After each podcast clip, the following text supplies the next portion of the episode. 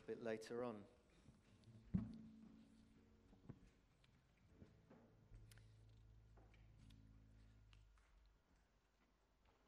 Can I just invite you all on Saturday night to the uh, live music cafe that will be happening here on Saturday?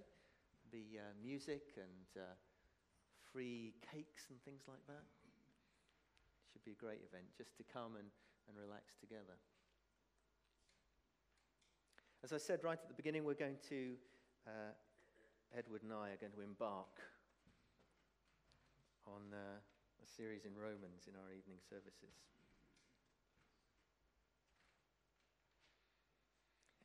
And uh, just uh, um, before I came out, I was just reading Eugene Peterson's um, translation of the first few verses, but uh, I'm going to read it from the uh, NIV. But and then I just read his introduction. I just thought I'd read it to you because uh, he just has a way of just uh, encapsulating things, and I could pretend that it's me, and you might be all impressed until you went home and read the message, and then you think, "Hey, he's nicked all that." So. Um, and I do often pinch Eugene Peterson's stuff, so uh, I, am sure he'll let me. I, I ever bump into him, I'll own up. The event that split history into before and after and changed the world took place about 30 years before Paul wrote this letter to the Romans.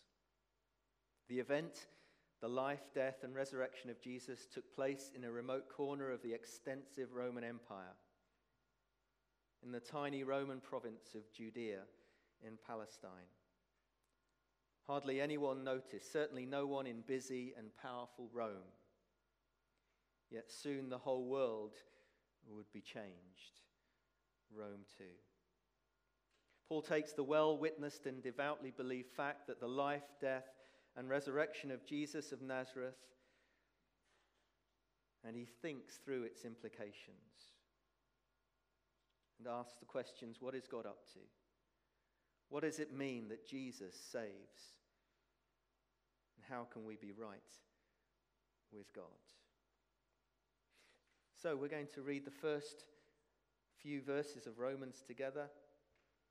And uh, Romans chapter 1, verse 1 to 7, if you want to follow it in your own Bibles, and it's on the screen as well. Paul, a servant of Christ Jesus called to be an apostle and set apart for the gospel of God. The gospel he promised beforehand through his prophets in the Holy Scriptures regarding his Son, who, as to his human nature, was a descendant of David, and who, through the Spirit of holiness, was declared with power to be the Son of God by his resurrection from the dead, Jesus Christ our Lord. Through him and for his name's sake, we received grace and apostleship to call people from among the Gentiles to the obedience that comes from faith. And you also are among those who are called to belong to Jesus Christ. To all in Rome who are loved by God and called to be saints, grace and peace to you from God our Father and from the Lord Jesus Christ. Let's just pray as we spend time just looking at God's word together. Father, we thank you for your word. We want to be a people of word and spirit. And so we ask you now, as we have read your word, will you, by your spirit, just reveal more from it, the depths of it, the height of it, the breadth of it, the length of it. That we may not only hear, but understand. In Jesus' name, Amen. It's not that Rome didn't have enough gods already. I mean, Rome was awash with gods more than any other previous empire because they incorporated all their defeated enemies' gods into their own, what they called pantheon.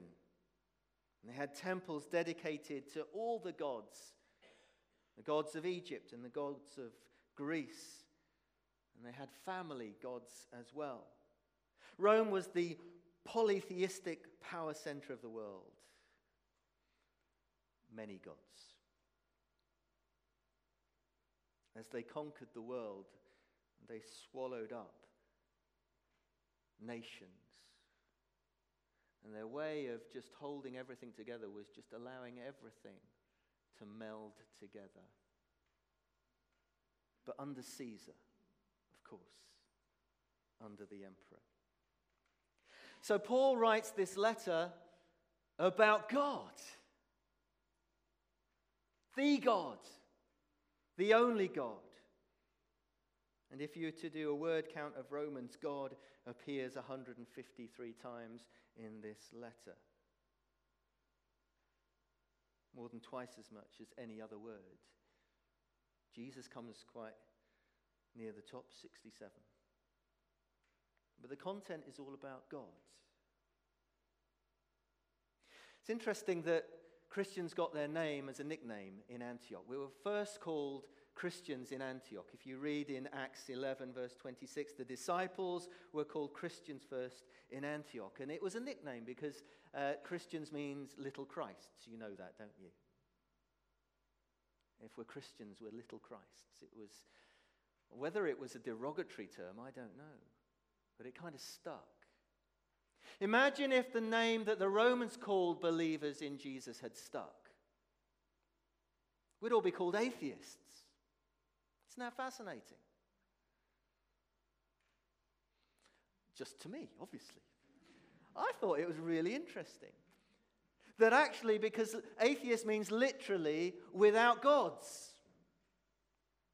And the Christians were called atheists because they didn't accept all these gods. You're without gods. You only have one.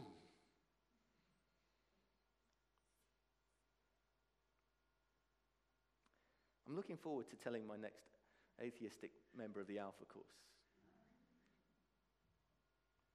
This letter is all about God. He is the point of it, He's the subject of it, He's the reason for it. And Paul talks about God's gospel, God's Son, God's wrath, God's revelation, God's glory, God's truth, God's judgment, God's decree, God's kindness, God's reward, God's law, God's relationships, God's name, God's word, God's faithfulness, truthfulness, God's. And this amazing letter has been an influential letter throughout history, particularly, and Christian history, particularly too. Even in recent centuries, it has been the key element to Reformation and revival. Martin Luther, just reading through Romans, once again discovered and brought to the church again salvation is by faith alone, not by works. Got lost in religion along the way. And Luther says, no, this is what the Bible says. John Wesley, who was caught in that religiousness, then had an amazing experience of the Holy Spirit while listening to just the preface of Romans. And he suddenly has a child's faith in the sense of a child of God's faith. No longer a slave or a servant in the sense of duty, but realizing he's a child of God. And Evan Roberts, too, who was at the heart of the Welsh revival, would point to Romans as that cornerstone of revelation. And it's written by, as he describes himself, first word of the letter, Paul. And you know that Paul used to be called Saul. And Saul was uh, a royal name. First king of Israel was called Saul. It literally means asked for from God. Yet he takes on a new name. Now, Jesus gave new names to Simon, didn't he? And Paul takes on a new name, Paul. Interesting that he takes a Latin name, a Gentile name, a name that means small, diminutive, literally runtish, according to Simon Ponsonby. Imagine that. You've got a royal name, kingly name, name that means so much, and you say, Now I'm going to be Paul. And he describes himself in the NIV here, a servant of Jesus Christ. Well, actually, literally again, it means slave. But when Paul uses that word, he doesn't mean that, you know, he, he has a relationship with God of, of duty and, you know, he knows what grace is. He knows what faith is about. But it's reflecting his background. He had been an opposer of the church. He had been a persecutor of the church and now he's an apostle of Jesus Christ. And whether he gives himself the name or someone gave him the name, he goes by the name of Paul, a slave of Jesus Christ. It is an act of a humble man. It is an act of a born again man, a transformed man. And only Jesus can do this. You know, it was a privilege for those of us to be in Camden this morning to hear transformational stories, all different. That the Lord who brings transformation. He met Jesus, the risen Lord Jesus, on the Damascus Road. And he was set apart for the gospel. And Paul is a gospel man. Romans is the only letter we believe that Paul wrote to a church that he had neither yet planted or visited. He would visit Rome later, we know that. In fact, he would appeal to be tried before Caesar. He would die in Rome, he would be executed there in the last desperate throes of the wicked Emperor Nero. As Paul's message was revolutionary, counterculture, and as Christians today, as followers of Jesus Christ, we have a revolutionary message which is counterculture. And will be more and more and more counterculture. Paul brings a message that a new king has come. The king has come. A challenge to the very heart of Roman authority. We, we can't perhaps comprehend that Roman, the empire, was the biggest empire the world has ever seen. The stretch of Rome spread to the ends of the earth, as it were. And Caesar was the head of the superpower empire who claimed the allegiance and loyalty of all its subjects. Yet this comes with a new message the gospel Jesus is king and there is no other. So, Paul, set apart for the gospel, writes this letter to the Roman believers.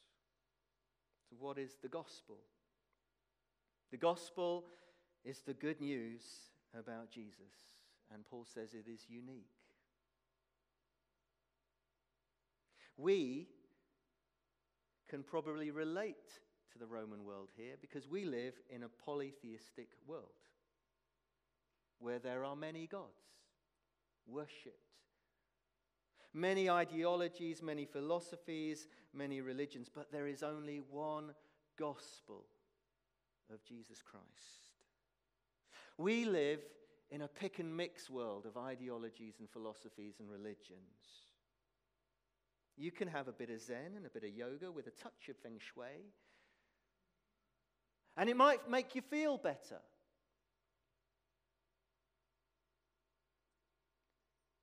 But it doesn't save you, doesn't forgive your sins, doesn't transform you. We, um, we watched The Life of Pi recently. We missed it when it was first out. We watched The Life of Pi. If you've not seen it, it's a weird film. But he, Pi, starts collecting religions.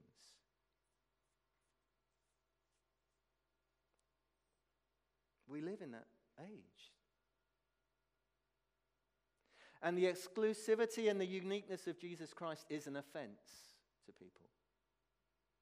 Just this week, I was chatting with a, a, a chap who said, Well, what about my sincere Muslim friend? What about my sincere Buddhist friend?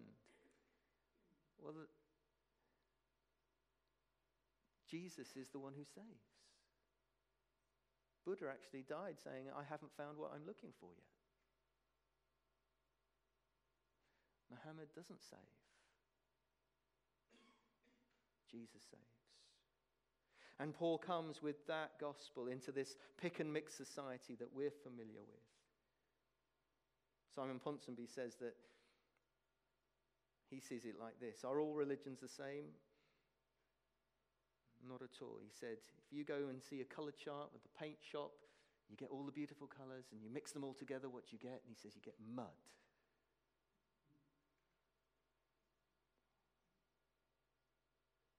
The gospel is unique. God saves. Religion is all about us, you see. Religion always centers on us. How we can do something, how we can get to God how we can feel better. But it doesn't save us. The scandal of the gospel is that Jesus is the way, the truth, and the life.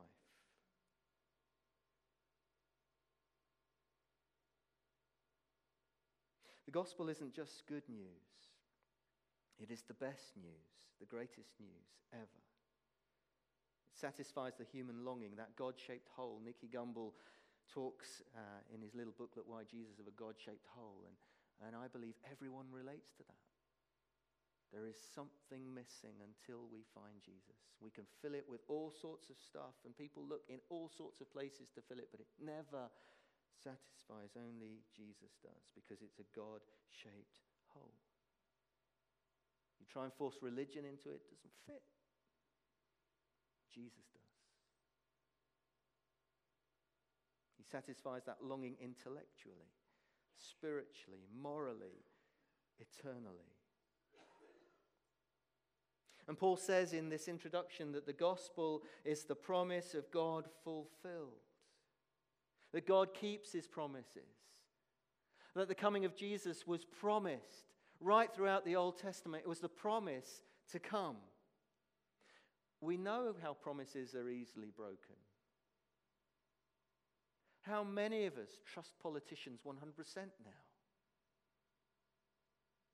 I wasn't putting my hand up, by the way. This quote the uh, United States president's spokesman famously said in a radio interview The president has kept all the promises he intended to keep.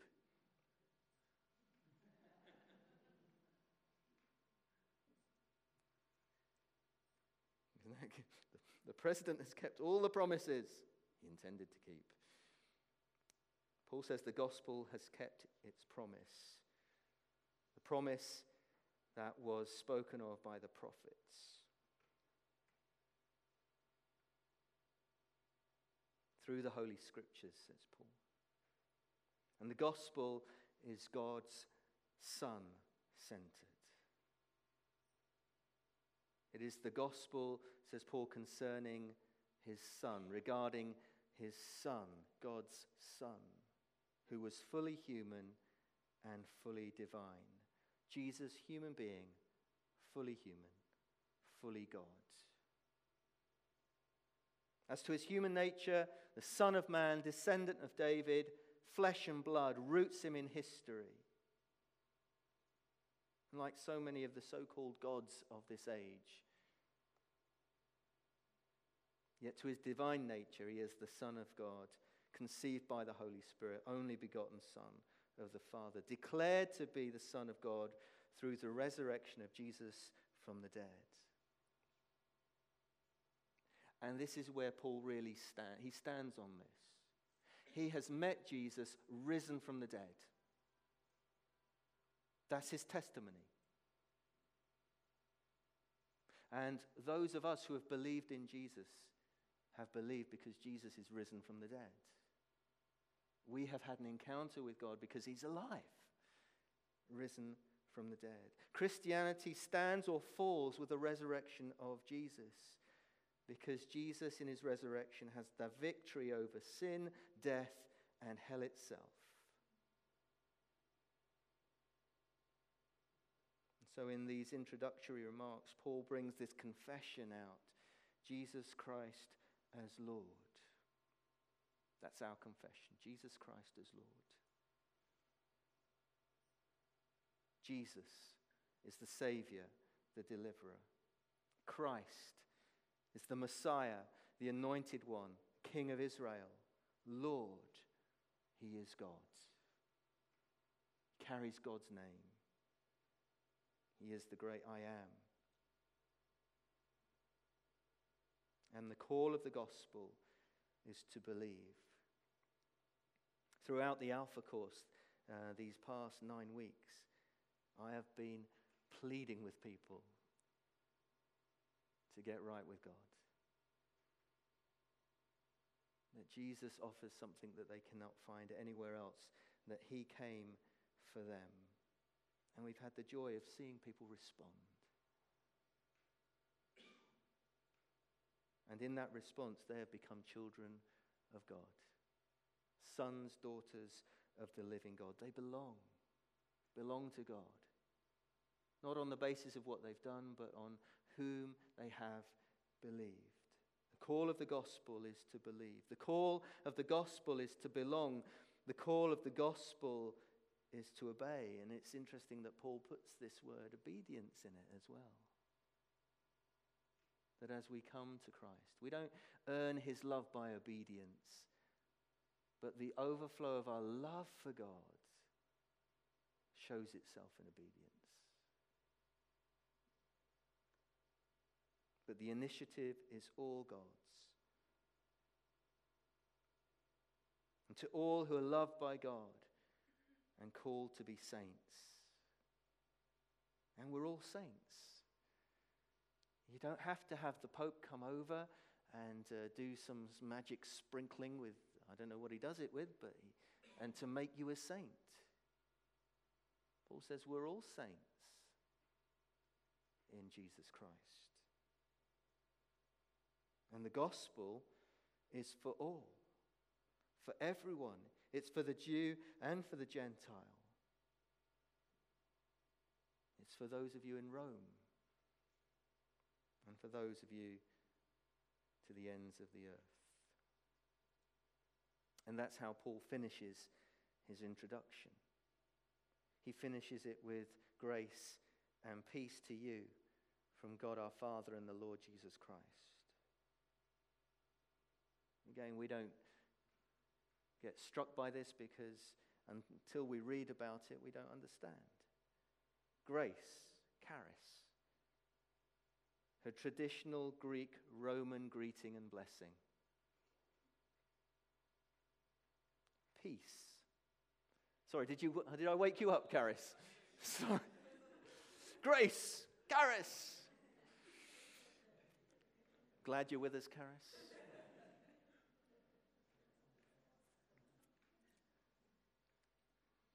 Where was I? Grace and peace. There we are. Grace, Greek Roman greeting and blessing. Peace or shalom, Jewish greeting, blessing. Paul brings them together grace and peace. For Romans and Gentiles and Jews, grace and peace from God our Father and the Lord Jesus Christ. And together, Jesus is the hope of the world. And his grace and his peace is extended to all. As we embark on this letter, and uh, he has some amazing stuff to share. But he wants us to base it all on our, just our faith in Jesus, we who have believed in Jesus, we who belong to Jesus, we who re- await his return are on mission for him. This is the gospel of Jesus Christ. Good news for the world. Let's just pray.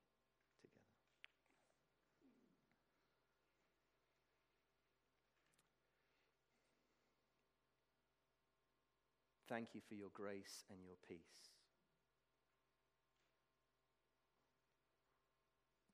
Grace, that unmerited, unearned favor that you lavish upon us, that we could never earn, but you give as a gift forgiveness, eternal life, just because you love us, Lord. Thank you. Peace, being right with God, a peace that goes beyond understanding, a peace that holds us even in the turmoil of life. Thank you, Lord, for your peace.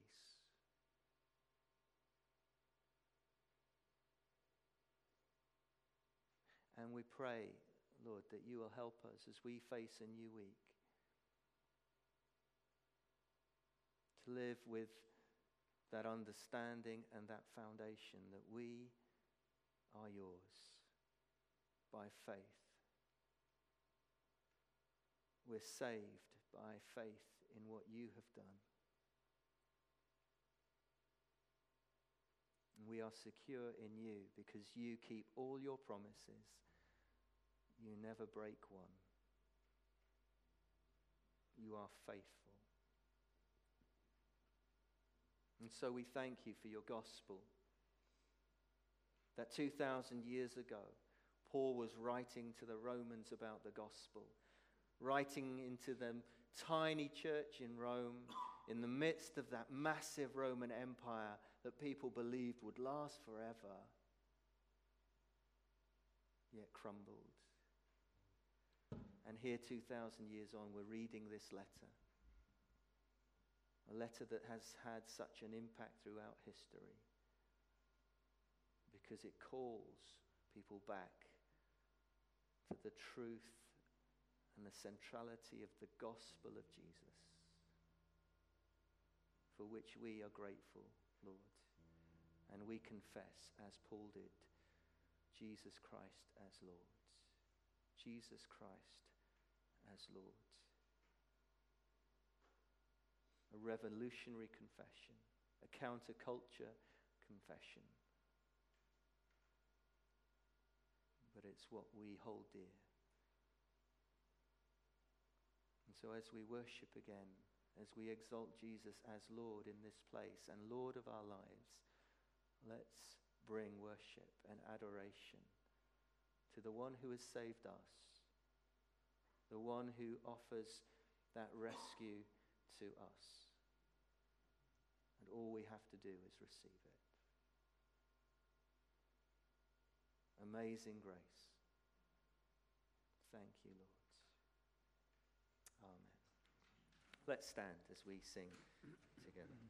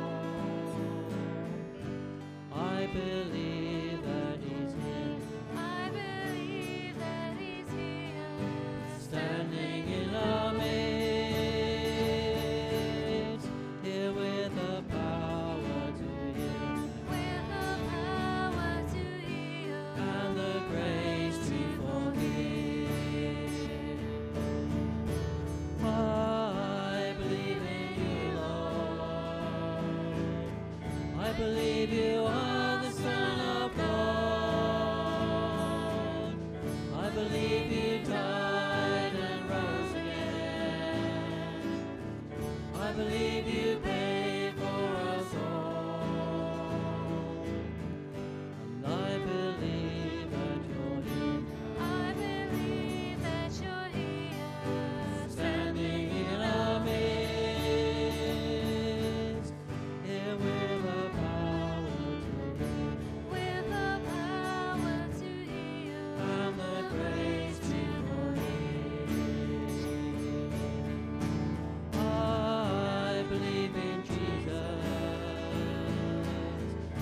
believe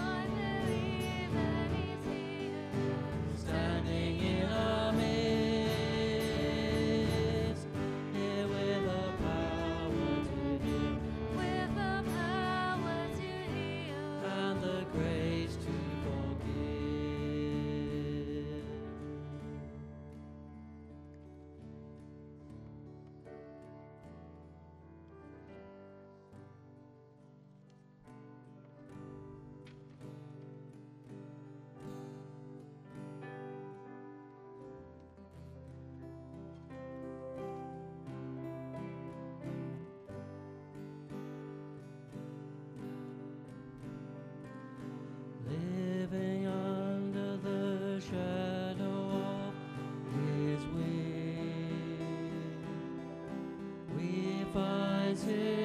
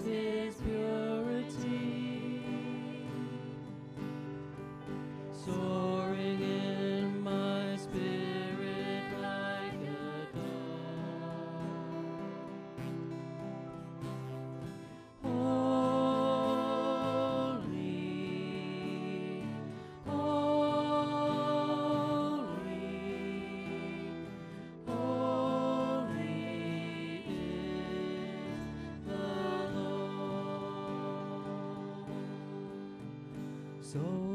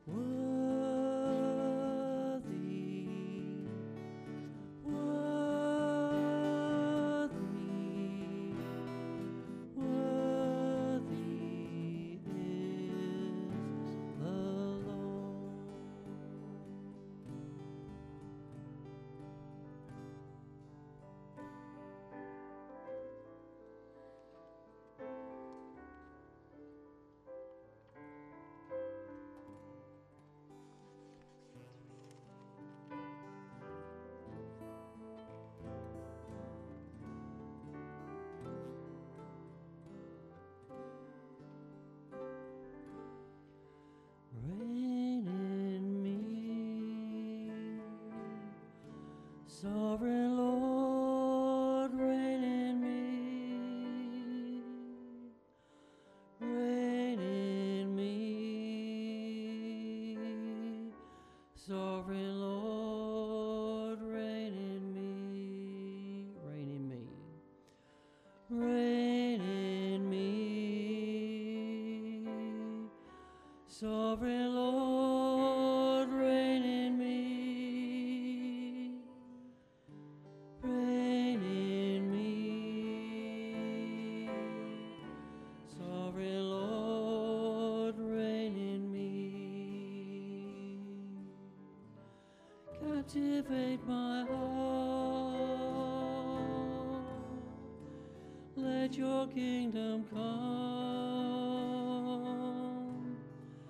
Establish there your throne. Let your will be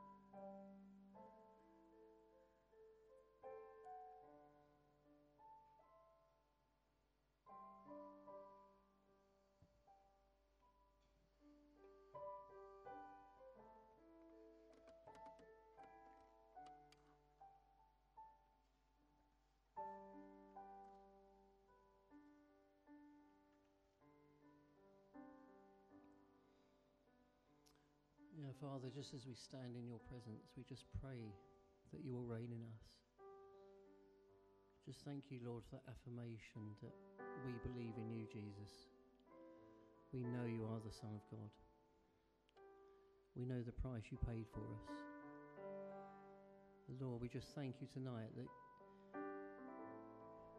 like Paul, you've been setting us apart for you. Father, just thank you that you are sovereign Lord.